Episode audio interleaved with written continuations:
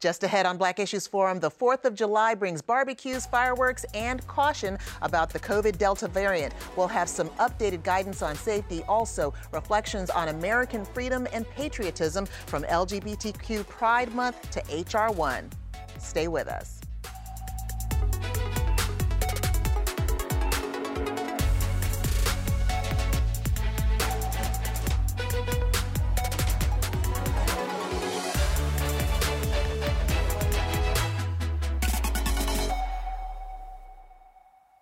Welcome to Black Issues Forum. I'm Deborah Holt Noel. As we prepare for fireworks, barbecues, and gatherings on the 4th, the COVID Delta variant is not to be ignored. It now makes up more than 20% of COVID cases in the United States, and it's rapidly spreading in the United Kingdom, where it now makes up more than 90% of COVID cases. For some guidance on safety measures, we've invited board certified geriatric pharmacist Dr. Delon Canterbury, CEO of GeriatRx and also a member of the African American COVID 19 Task Force in Durham. Dr. Canterbury, can you just share with us, first of all, welcome, and tell us how dangerous is the Delta variant of COVID 19? Yes, and thank you again for having me. So, in terms of the actual danger, for those who are vaccinated, this is really business as usual. You want to continue keeping yourself protected, washing your hands, and wearing your mask. But for those who may not be vaccinated, this could be a, a variant of concern. What we fear is we are still not grossly vaccinated in America. Even though we are doing better than most other countries, there are pockets of people that still don't have access and are still not truly vaccinated, particularly those in the Midwest and those in southern states as well. North Carolina ranks 37 out of 50 states in terms of getting people vaccinated. And so we're going to see pockets of a little bit of waves in those who are still in marginalized communities, those without access, and of course, minority communities that may be Black, Latino, or Native American. So the advice I would say is, you know, to go ahead and consider going to get that vaccination. How effective are the current vaccines against this variant? The beauty is the vaccines are stellar at protection, especially when you have your second shot and two weeks after where you're considered fully vaccinated. For the Pfizer vaccine, we're seeing about 88% efficacy in preventing hospitalizations and death. And those are the two main things that we want to avoid at all costs. And what can you share about the safety protocols for households with children under age 12, where perhaps all of the adults and people uh, of age have gotten their vaccinations, but you've still got children in the house? Absolutely. You know, the fact that there's more community transmission with this Delta variant, it's likely that children may be affected. For those situations, you still want to continue to make sure your children, if they can, wear a mask when they're indoors or outdoors, or particularly in crowded settings. That's going to be our best way of protecting them now and going forward, trying to get families vaccinated as a whole. Because it's not just a one person effort, it's really a community issue in terms of how badly this thing could be spreading. That's going to be pretty tough for some folks who really don't want to wear the masks and don't want children wearing masks. And we know that with year round school, some kids are going back to school soon. Absolutely. And it is tough. And I trust me, I think we're all pretty much tired of this. But the pandemic truly is not over. In fact, the entire globe, we've only vaccinated close to 10% of all people. And so, although we're seeing a little bit of drops in, in deaths and hospitalizations here, for the betterment of our community and for our families, we want to get people vaccinated and, or at least consider talking objectively with someone about what maybe your concerns are about getting vaccinated. Well, now there is a new commitment by the Biden administration for three billion plus dollars in research on an antiviral pill to treat COVID. How could a COVID pill work in terms of prevention and treatment? Great question. And the beauty about this technology is that we already have it. We currently use this type of information for what we use for the current flu virus, for those who may have heard of Tamiflu. You can basically take a 10 pill, five day course of pills, and it can prevent the severity of you getting the flu. And that same technology applies for COVID. One of the new agents is called molnupiravir. And so it's now undergoing phase three trials, and we'll get more information in the fall. The beauty about this is, just like how you may take that Tamiflu, this may potentially worsen the severity of COVID if you are to get it, if you take it soon enough and you're talking about the severity of symptoms. And I know that that is a concern for a lot of folks with regard to even taking the vaccine. Um, and we've been talking about vaccine hesitation and the reasons for it. Now, for those um, who might be hesitant because of reaction to the drug, what's your advice as a pharmacist? You know, honestly, there's so much we are still learning about COVID day in, day out, and the long term effects are innumerable on how detrimental they can be, particularly for those who may have risk factors. The truth is, we know these vaccines are safe and we know they're super effective. And so the risk of maybe having one or two days of side effects needs to be weighed with the unknown risks of this terrible virus. All very important. Dr. Delon Canterbury, thank you so much for your time and advice. Absolutely. My pleasure. June offered opportunities to reflect on America's promises with the establishment of Juneteenth as a national holiday and also recognition of LGBTQ Pride Month. Similar to Black History in February, Pride Month began as a single day of celebration honoring the 1969 Stonewall Uprising in New York. Here to talk with us about ongoing work to secure fair and equal treatment for LGBTQ people, I'd like to welcome the Director of Equality North Carolina. Kendra Johnson, and journalist Tim Pulliam. So pleased to have both of you here with us. Um, let me open up with you, Tim. Just what would you share about uh, the most significant recent pieces of legislation that have been passed in North Carolina to protect and ensure the civil rights of LGBTQ people? So, Deborah, I would say um, HB 142, the sunset of that law um, last December, was a step in the right dis- direction because it allowed for municipalities, ca- cities, and counties to enact their own non discrimination ordinances. And so that was a, a, major step in the right direction. And to date, uh, Kendra, correct me if I'm wrong, we have at least nine municipalities that now have these non discrimination ordinances that will allow people to be protected, even in private employment, from the LGBTQ community. And at least four of them if I'm not mistaken, have gone into effect today. So, in my opinion, those are, are landmark and progressive policies that need to happen throughout North Carolina. Absolutely. And Kendra, what would you share about um, that as a step forward and anything that has been counter to that as a step backward? So, first of all, Tim, you're absolutely right. That's correct. Four came into effect today. Um, it's nine cities and counties, so that um, has been really a remarkable advance. Um, the counter is really, um, you know, we had three really horrific bills that were filed at the same time that cities and counties were choosing um, to pass these measures. And the bills themselves do so much psychological harm to one of the most marginalized subsets of the LGBTQ plus community that we're still dealing with that harm. Um, and, you know, that's the trans and gender nonconforming community. And we've had four deaths of trans folks, murders in North Carolina so far this year.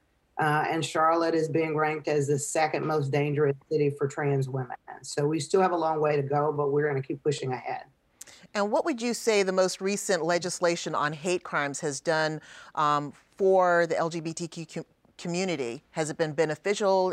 Does uh, it take into consideration um, the needs of that community as well? Yeah, so some of the legislation on hate crimes that we've seen nationally, uh, et cetera, what it does for me, the value in it, because I uh, we know that folks who are sub- most likely subject to be prosecuted under hate crimes look like me and you. Um, and so we don't support the heightened penalties that are put on, but the data collection um, that comes about as part of it. So when an incident occurs, you, we know that policy is data driven, and having those statistics gathered helps us be able to um, target the appropriate policies in order to deal with these issues. So I think it's a step in the right direction. Heightened penalties are problematic because our carceral system uh, is penalizing the blackest, brownest, poorest, and queerest folks in the country. And I want to get both of your response on this because even as you mentioned that we know that COVID-19 really put that magnifying glass on the disparities, um, the racial disparities in many different uh, life indicators from health to education uh, to social justice. And I'm wondering, you know, how has that translated for the LGBTQ community of color um, in terms of disparities? So, um, you know, I think in terms of disparities, we know that they're there. Um, we have multiple uh, intersecting identities that will determine how people enjoy um, enjoy freedom and liberty in this country. Uh, what's been really good about the pandemic is that we've seen LGBTQ organizations and partners start to actually look at racial implications. I think it's a result of the uprising as well. And so the HRC, uh, the Human Rights Campaign, put out a report looking at uh, the impact on Black and Brown LGBTQ Americans, showing that they were disproportionately impacted by economically and in terms of health outcomes under COVID. And then we had a recent um, uh, brief that was issued by Cornell University um, and the public policy research portal that looks specifically at how race and sexual orientation and gender identity um, contribute to worse outcomes for people in the workplace and healthcare settings um, in their interactions with the criminal justice system. So we're starting to see more data. Um, and that to me is, is, is positive because if you looked at previous representations of the LGBTQ community, you would think that everybody was white and male and cis and gay. Um, and, you know, we actually, Black and Brown folks, make up the majority of the LGBTQ community. And it's very broad. Tim. Absolutely. And part of my job is to amplify those voices and find those voices so that you're not just stuck with that image of this white, cis, you know, gay male, that you're seeing the color um, in this community. And so, one thing that I was proud of, right after the death of George Floyd, I was able to interview a local Black trans woman who was protesting, you know, police brutality, and was able to share her story about how she has been the target of police and how she's been disproportionately impacted uh, by the criminal justice system. And so it's about highlighting voices like that that don't always get you know, the shine. And so that is always my goal, especially moving forward after the death of George Floyd, is to find those voices that we often don't hear from in this community to definitely find those voices. But now we know also that uh, the president and the Biden administration have have taken a step um, to bring some recognition and, and volume to uh, the LGBTQ community by identifying the um, nightclub in Orlando as a national memorial to honor those uh, 49 people who were killed in the mass shooting uh, back on June the 12th, 2016. What are your thoughts, Tim, about the establishment of that location as a memorial and the fact that they even did that?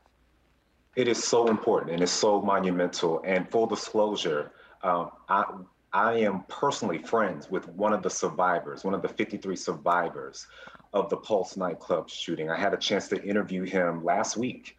Uh, so people can watch that on ABC 11. Fred Johnson, North Carolinian, here in Charlotte, but at the time was at that club and was shot twice in his arm. So I, I know the trauma that that has brought on him and his family. And so I appreciate President Biden for recognizing our community and recognizing that place that now is a sacred space, a national space that people can go to and mourn and show, and it shows that we exist and we matter. This community matters. And so that is what I love about what happened. And I'm looking forward to visiting that memorial myself and, and, and honoring those people that were injured and killed. It's good to have that ago. location, absolutely. And and Kendra, last question: um, Can you share? You know, I think it's no secret, really, the secrecy that kind of shrouds um, how the Black community deals with LGBTQ communities and issues. What do you think is at the heart of this lack of acceptance, and and what are the next steps to try to you know move past that non-acceptance to accept to acceptance? Yeah, so two things. First, I want to counter the narrative that the LGBTQ community is not accepting, because I think that's something that has been put out. I mean, that the Black uh, community is not accepting of LGBTQ folks. If you are grew up in the South, if you have a religious tradition, you know you had the gay choir director, you know the folks who were in your facility. The African American community does not talk about sex and thus does not talk about sexuality. And I think that's the hugest barrier. But we all have someone in our family who has a friend. It is just more of a cone of silence, but I don't think it's a lack of acceptance. Um, the laws that have been put in place that we fight against every day were not put in place by African American folks. They were put in in place um, by you know the the folks who have traditionally been in power in this country. And so I I want to reject that um, sort of statement because it's put out. Black folks were blamed by, uh, for the failure of Prop 8 in California. When in reality, these laws were being proposed by the people who were in power. And that is not reflective necessarily of the African American community. And I can't say that there's not prejudice in the community, that would be untrue. But I do believe um, that we generally take care of our own. Um, and I think that there is some space for broader. It's the same issue we face with HIV, but churches started to move along and actually get involved in hosting fairs to combat AIDS. Um, we've seen progress in that area. We just need to be having more conversations about sex and, and sexuality in order to move forward. And I think it's important. Thank you for making that comment about the narrative out there and, and what's driving it and making that correction. Thank you so much, Kendra Johnson. Also, Tim Pulliam, for being here. Delighted. Thanks for having us. Thank you. The 4th of July is indeed a reflection point with the sentencing of Derek Chauvin, Juneteenth, and LGBTQ Pride Month somewhat in our rearview mirror. It is time to celebrate America's Independence Day. So we have invited a historian and political science professor, Dr. Arwin Smallwood, chair of the Department of History and Political Science at North Carolina A&T State University. Dr. Smallwood, thank you so much for being here. Thank you. I wanted to talk to you about American patriotism because so often the patriotism of African Americans is challenged, happens most uh, visibly at sporting events, um, and most recently at the U.S. Olympic track and field trials in Tokyo when hammer thrower Gwen Berry turned her back during the playing of the national anthem. What do you think about that form of activism, or what do you think that that form of activism says about one's patriotism? Well, I think that we have to remember that African Americans have expressed um, their political views, uh, athletes in particular, uh, really since uh, Jesse Owens um, and the Olympics in, uh, that were held in Berlin. Um, we'll see the same in the 60s during the Black Power movement. So when we talk about black athletes expressing their political views, it has happened before and happened um, throughout history. Um, in terms of whether you know the actions you know are appropriate, I mean that's something that the athletes um, uh, have to decide. You know, and those who choose to express themselves, uh, you know, are trying to you know help. Uh, uh usually a situation that most people have seen, and whether their actions are appropriate or not, I think each individual has to decide uh, on that themselves. And I want to talk about another kind of uh, patriot. Certainly, you mentioned we mentioned um, athletes and their right to um, express, you know, their patriotism and and how they feel about the country. But I want to talk about the American soldier and what could, what can you share about black soldiers in particular and how central they have been to American independence since the time of the American Revolution? Well, African Americans have been serving in the military really since the Revolution, and one could argue even during colonial times, uh, but certainly since the American Revolution. Over 5,000 African Americans fought for the Americans, uh, 5,000 also fought for the British, but the, uh, again, they were fighting for their freedom. And so ultimately, African Americans have never lost sight of you know what anyone would want, and that is uh, freedom and the opportunity to raise their families and be secure. Uh, and so we see them fighting really in all American wars. You know, we see them fighting in the Civil War. In fact, my great great grandfather, Corporal Joseph Cherry, fought uh, in the um, North Carolina First uh, Colored uh, colored volunteers, which became the 35th Infantry, and many African Americans in eastern North Carolina, over 5,000, uh, fought in the Civil War. in cavalry units, heavy artillery units, and infantry units. And uh, we also total over 209,000 African Americans fought in the Civil War. Uh, certainly, they fought in World War I. If we talk about North Carolina A&T in our history, uh, Dr. Warmoth T. Gibbs uh, fought. He was an officer in World War I. Uh, came back, of course, uh, to the states and eventually became the chancellor of North Carolina A&T and was the chancellor of the university during the famed sit-ins uh, when the students uh, were protesting uh, segregation uh, and the lunch counters at Woolworths. So we have a long tradition, and we can go through World War II, Korea, Vietnam, and we see people like Colin Powell and others. We have a long, distinguished history of serving the country, believing in patriotism and believing in the country, uh, and believing that by serving the country and fighting for the country, uh, that that guarantees or should guarantee our rights, uh, our right to dignity, and our right to be respected as Americans. Absolutely. And one of the fundamental elements of America is the fact that we are a democracy, one voice, one vote. And right now there's legislation pending, aptly named For the People Act. What, what do you think makes this piece of legislation so important right now in our democracy, especially in view of changes to the Voting Rights Act in 2013? starting with the Voting Rights Act, and if we go back to emancipation, we do have to understand that um, the voting rights of African Americans have often been challenged and been under siege. Um, after emancipation, if we talk about the 13th, 14th, and 15th Amendments, uh, giving African Americans uh, citizenship, giving them the right to vote, and then protecting that right to vote. Uh, and then if we go through the Jim Crow South and we talk about Jim Crow and segregation, uh, we know that many southern states uh, passed legislation to prevent or put in um, literacy tests or poll taxes to, you know, discourage or prevent African Americans from voting. And again, you, you're countering that and contrast that with what you just asked about, which is our patriotism and our serving in the military and serving the country. So these are historical facts. We know that uh, the, the voting rights of African Americans have been, uh, you know, challenged in the past and under siege. And so uh, as th- that generation, you know, had to those those generations had to deal with that and rose to that challenge. Uh, we have a new generation that has to address the challenges that uh, we are currently confronted with. And so we have the For the People Act. We've got the John Lewis Voting Rights Act, and there's there's other legislation out there. But all of these pieces to try to what enforce what what ought to be just kind of a given in in the Constitution and the amendments. That's what I would say. Right, and and again, uh, it's just important to understand. And I, I, you know, I teach civil rights and I teach African American history along with American history, and then I just point out that, you know, the Constitution, our republic, our democracy, you know, it has, you know, gone through evolutions and gone through changes, but people have to be vigilant. All people have to be vigilant to make certain that uh, we live up, you know, to the ideals of our country. And so, uh, and I think we're at one of those moments in time again. And even in our state, you know, we, we, we have to work to, together collectively and, uh, and understand, you know, the challenges that we are facing and try to do, I always say do the right thing, but do those things that are going to be in the best interest of all North Carolinians, of all Americans. And in my mind, it's sort of like working out your faith.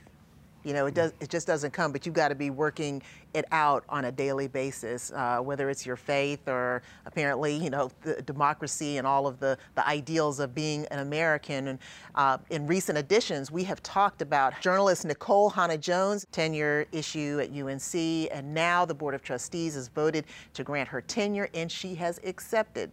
People believe that at the heart of contention was her 1619 project, and there's been a lot in the wind lately. The 1619 project, critical race theory, uh, the January 6th attack, uh, continuing protests for social justice. Uh, we just talked about LGBTQ Pride Month and even Juneteenth. So we've celebrated Juneteenth, and here we've got Independence Day coming.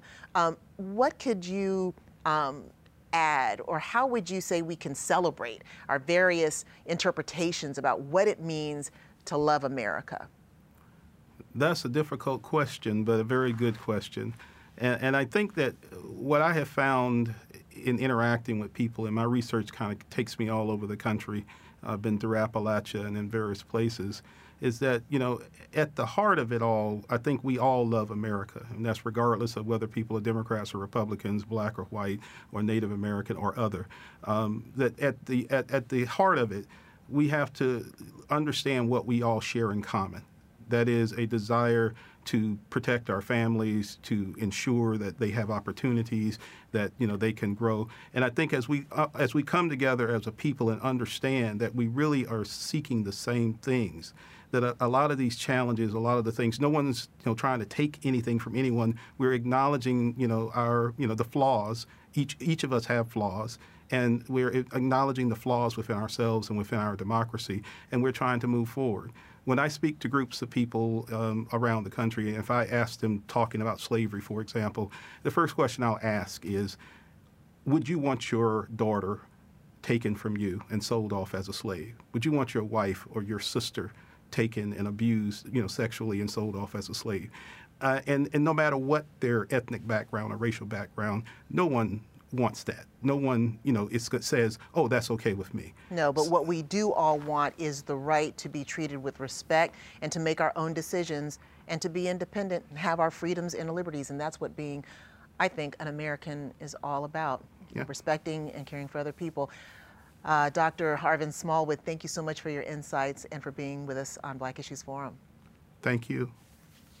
I want to thank all of today's guests for joining us, and we invite you to engage with us on Twitter or Instagram using the hashtag Black Issues Forum. You can also find our full episodes on pbsnc.org slash Black Issues Forum or listen at any time on Apple iTunes, Spotify, or Google Podcasts. For Black Issues Forum, I'm Deborah Holt Noel. Have a safe and happy 4th of July, and thanks for watching.